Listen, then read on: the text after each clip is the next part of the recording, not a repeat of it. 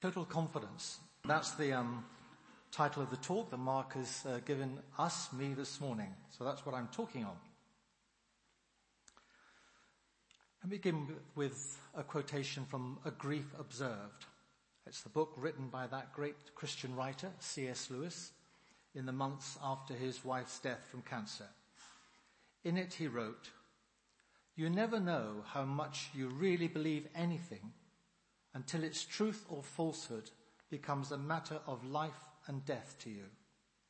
It's easy to say you believe a rope to be strong and sound as long as you're merely using it to cord a box. But suppose you had to hang by that rope over a precipice. Wouldn't you then first discover how much you really trusted it?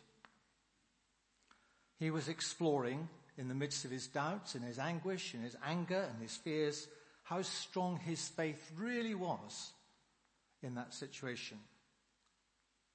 Here's another similar situation. I don't know if any of you have been in this. You have a life-threatening heart condition. You're in hospital waiting for an operation. Without the operation, you will very likely die in the near future.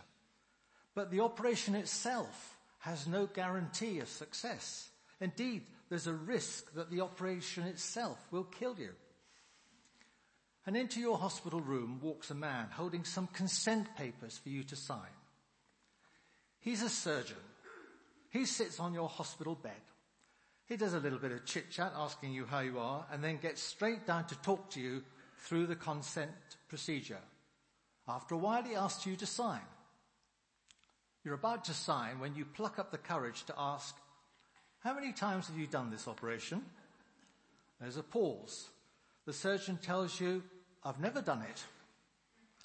You gulp and what color you have drains from your face.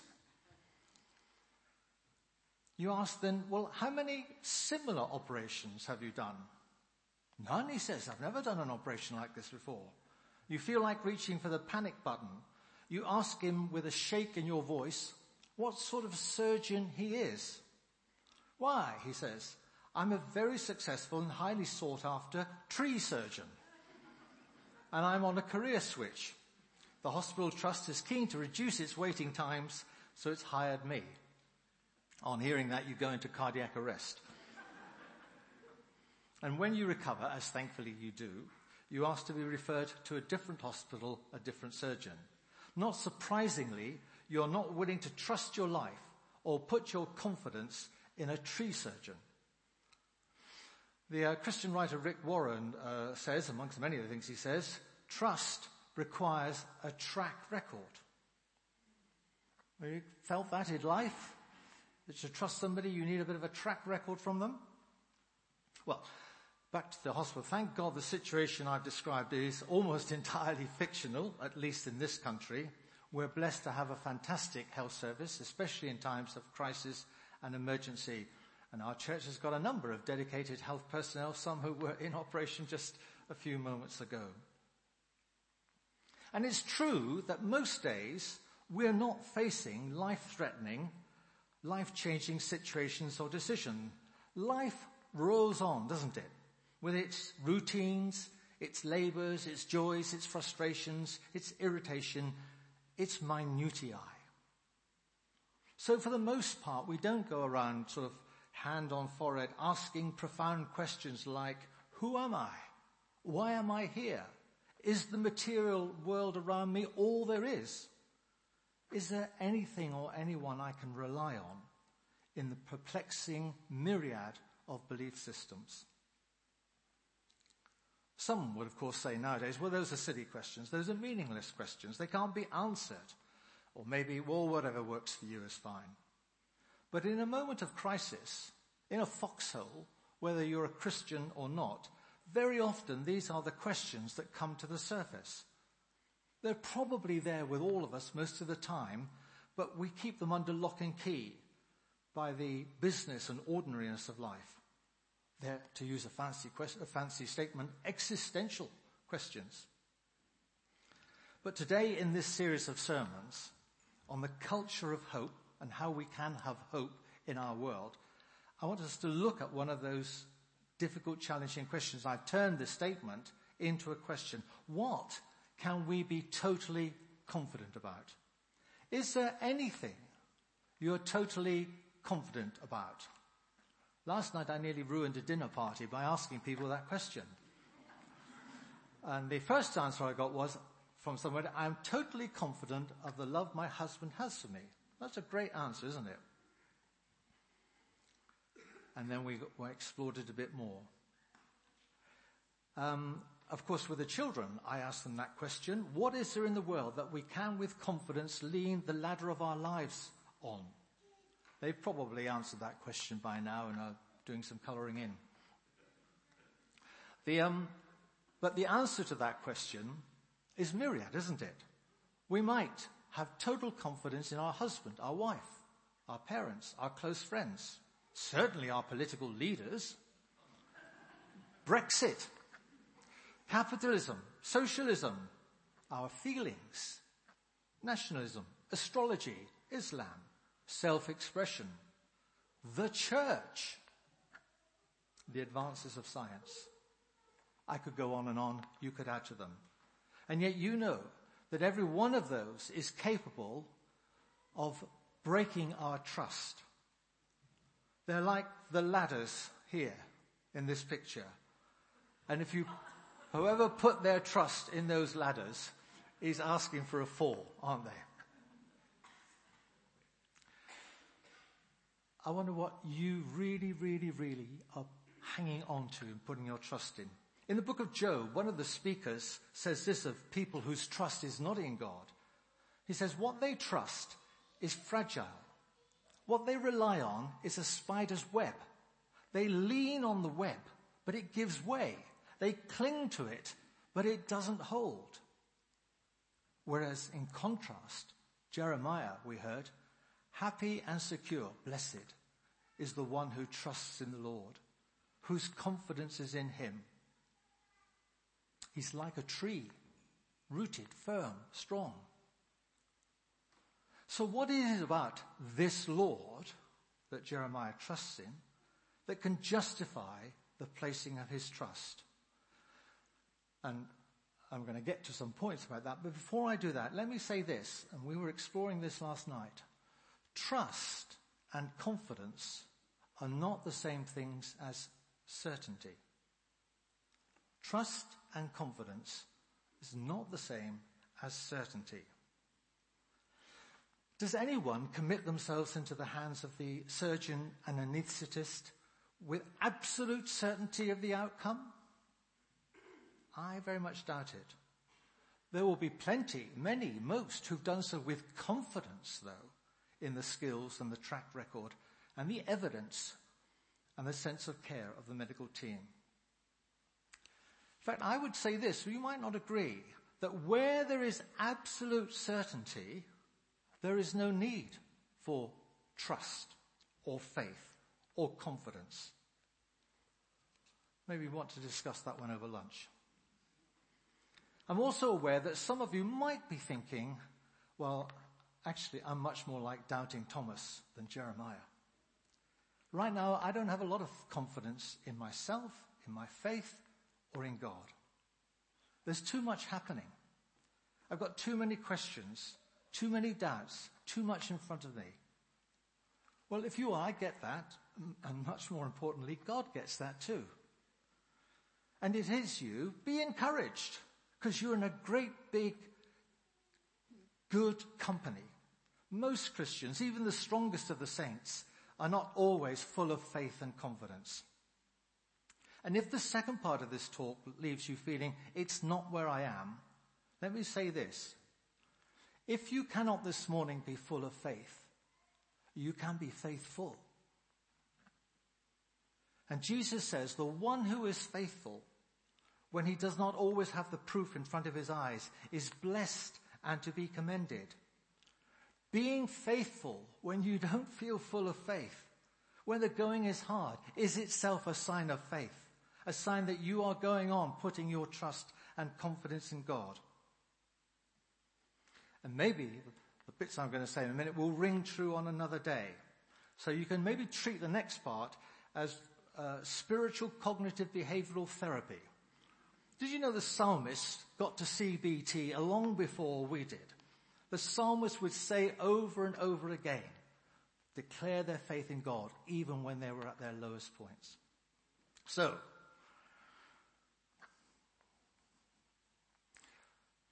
let's look at reasons to be confident in God. The first thing we can be confident is the person of God. And when I say the person of God, I really am referring to the character of God, which is probably a better word, but character begins with C and all my other points begin with P. So it had to be the person of God. And there are four others. See if you can get them before I do. When we speak of God, of course, and his character or his characteristics, we have to recognize that whatever words we use are limited. We're trying to express the inexpressible. But that said, words and language are the rough tools we have. And God has revealed himself in language, in words, through those he has inspired, primarily, of course, in scripture. So we're not like those Greeks in Athens who worshipped an unknown God. Right back at the beginning of the Bible, the second book, there's a famous incident of the giving of the Ten Commandments when God declares his name, his character, his personhood. Exodus says this, then the Lord came down and stood there with Moses and proclaimed his name. And his name is the Lord, compassionate and gracious God, slow to anger, abounding in love and faithfulness, maintaining love to thousands, and forgiving sin and sinners. We often think of the Old Testament as different from the God in the New Testament. But look, here we are, right at almost at the start of scriptures, God saying, in my character, at the heart of my heart, there is compassion, there is grace, there is a slowness to anger, there's an abundance of love, an everlasting faithfulness, a willingness to forgive and restore. And you could add many more. The person and character of God in whom we have committed ourselves, in whom we have confidence, is not an unknown character, not an inconsistent character, not one subject to whims and foibles. We can bet our lives on his character, which we see most clearly of all in the person of Jesus, the Son, who, as Hebrews tells us, is the radiance of God's glory and the exact representation of his being. If you want to find out a little bit more about the character as Jesus is, let me encourage you to look at something which is at the back of church. Um, it's a transcript of a six-minute extract from a wonderful and famous sermon preached by an outstanding American pastor and preacher who went by the name of the Reverend Shadrach Meshach Lockridge. It's called That's My King. Uh, do you know him? Do you know him? He repeats time and time again. He, uh, he is the King of Kings and the Lord of Lords. He is the ruler of the universe. He is the highest personality in literature. He is the loftiest ideal in philosophy. Do you know him? And so on. It's good on YouTube. It's better on YouTube than me. Secondly, we can have confidence in the promises of God. As you know, scripture is full of promises from cover to cover. Where I was with some friends and university friends a couple of weeks ago and we were laughing because in those days, in the sad days of the 70s, if you went in feeling a bit dejected, somebody would open a box and say, would you like to take a promise? Anybody remember promise? Uh, some of you old ones remember promise? But Judith, you've got a promise box still, haven't you? Yes. And you would take this promise out and read it. But it is because scripture is full of promises. I'm going to rattle off just a few. Don't fear, for I'm with you. Don't be dismayed, for I am your God.